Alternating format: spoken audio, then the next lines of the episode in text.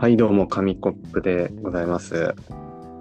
いや皆さん久しぶりではないです。なんで久しぶりって言ったんだろう。久しぶりではないです。全然昨日ぶりくらいですね。でいよいよ出ました。いよいよといえばあれです。グラミー賞の結果ですね。ちょっと前、いやでも結構前かな、1、2ヶ月くらい前に予想したんですけど、グラミー賞予想をね、ミーハーながらに、どれくらい当たったのかっていう答え合わせを今日やっていこうかなと思います。で、洋楽といえばね、この方でしょうということでゲストを呼んでおります。どうぞ。お久しぶりです。プロポリスです。お久しぶりです、プロポリスさん。お久しぶりですね。めちゃ久しぶりですね。2ヶ月ぶりくらいの出演ですか？いや、そうですよね。久々で。そう、グラミー賞の結果が出まして。いや、待ちくたびれたね。待ちくたびれましたか。本当にそう。延期に延期を重ねね、これも。やっと出ましたね。エヴァンゲリオンみたいな感じですけれども、こちらのグラミー。まさしく。はい。じゃあ、早速、答え合わせしていきますか。はい、お願いします。今見てるサイトがあるので、じゃあその順にしていきましょう。レコード賞から。じゃあ。はい、レコード賞から。レコード賞、じゃあまず予想からいきますか。はい。前回というか、前のラジオでやった時、2人で予想したのは、ビヨンセのブラックパレード。そうでしたね、確かね。そうそう、なんかいろいろね、社会問題でそういうなんか人種間差別みたいなのもあるから、そういうのは選ばれがちだよね、みたいな話をして、そう、それでこれなんじゃないかなと予想したんですが、結果はですね、はい、ビリー・アイリッシュの Everything I Wanted でした。いや大穴でしたね。ちょっとね、まさか2連覇するとね。そうですね。なんかないかなと思ってて、個人的には好きだけどみたいなことを言ってた気がしたんで、全くノーマークだったな。そう、あ、2連覇するんだっていうのは意外でしたね。本人ね、あんまり取った時複雑なね、なるほど、そうですよね。なんとも、取る方も大変、なんかね、もらった方でちょっと気まずくなるみたいなもあるかもしれないですね。2連覇とですねっていう感じでした。レコード賞、はい、そしてアルバム賞ですね。はい、アルバム賞は2人で予想が一緒というか、ちょっと分かれて、ちょっとね、分かれましたよね。プロポリスさん、なんて言ってました？自分はですね、テイラーの方のフォークロア、はい、アルバム、はい、自分もテイラー好きだし、テイラーかなと思ってたんですけど、でも大穴でデュアリパのフューチャーノスタルジアが入るんじゃないかなっていう気もしてたので、そっちにしたんですけど、結果ですね、アルバム賞はテイラー・スウィフトのフォークロアでした。おめでとうございます。的中ですね。これはね、そこまで難しい。ね、確かに結構人気でしたもんね。はい、ということでアルバム賞はそんな感じでしたね。そして楽曲賞は、いろいろありましたが、ここは2人とも一致でビヨンセのブラックパレードっていう予想でしたね。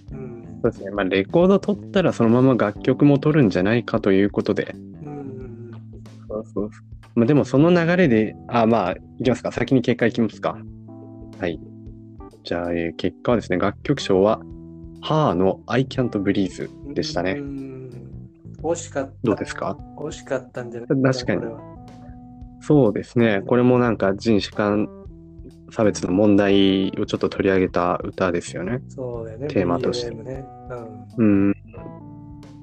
だったので、ビヨンセ、惜しいっちゃ惜しいですね。確かに。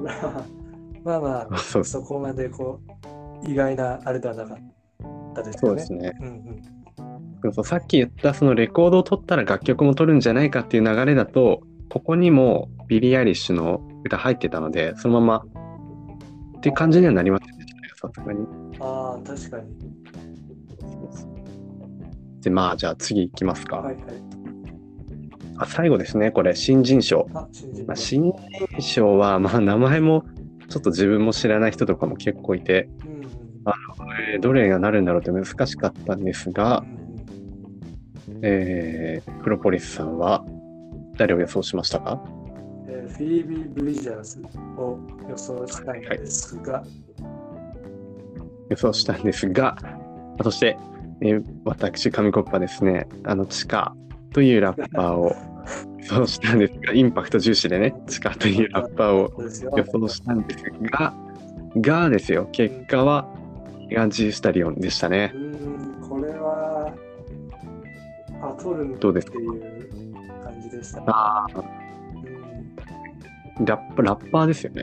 ラッパーですよね。うん、ラッパーとかなんかヒップホップのアーティストがグラミーを取るのはあんまりないというか珍しい方ですよね、これは。あんまり取らないみたいな言われて、ね、取れないとかね。で、フィリー・ブリジャーズにしたんだけど、通りましたよね。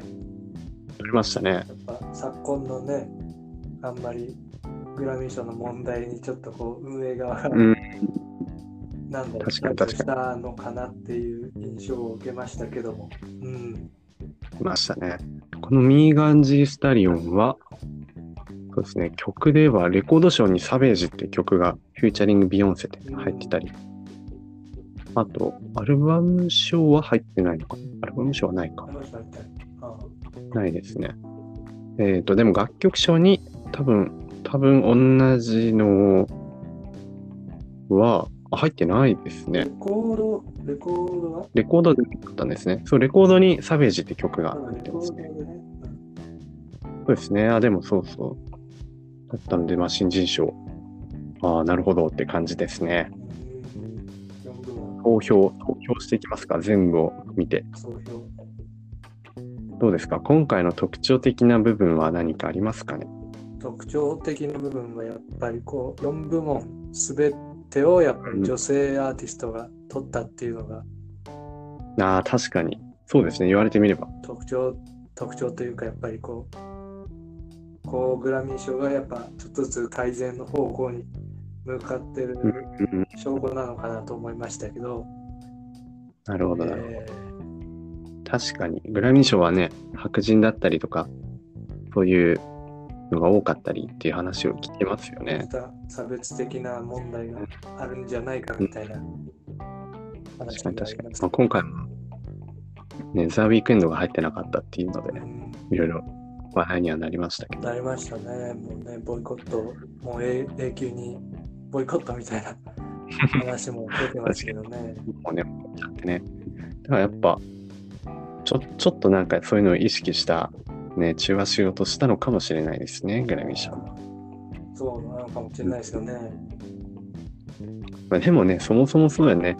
なんかしっかり功績を残してるのに、他の部分で見られて、じゃあダメだっていうのもなんかおかしな話ですもんね。おかしいね。もう完全なる差別、だからね。だんだんね、改善されてきてるんであれば、それはいいことなんじゃないかなと思う。調子もいますね。改善されていきますね。ということで、グラミー予想主要4部門はこんな感じでした。どうですか？どうですかってでももう手はしましたけど。いや、何か今回はちょっと一部門しか当てられなかったってことで。テイラーしか、確かに。ちょっとまあ。力不足じゃないけど感じましたけど、やっぱ特にね、意外だったのはビリー・アイリッシュね、やっぱり。ビリー・アイリッシュ確かに意外だった。もう予想してた人はいたのかってぐらい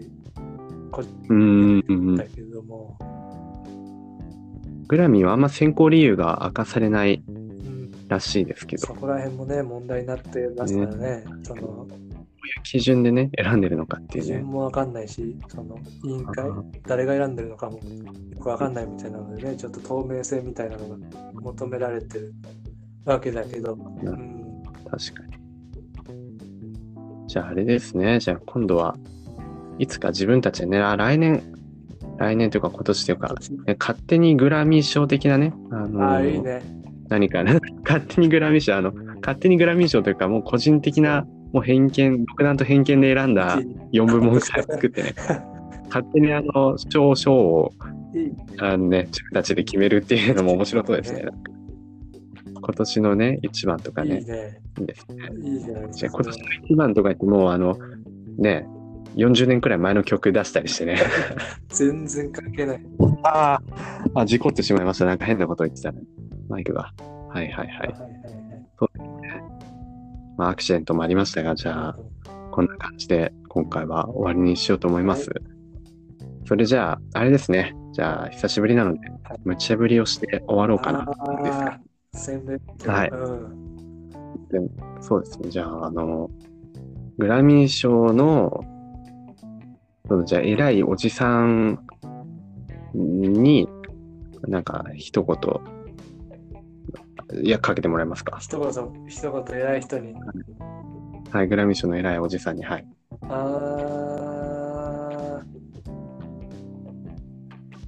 ノーモア差別。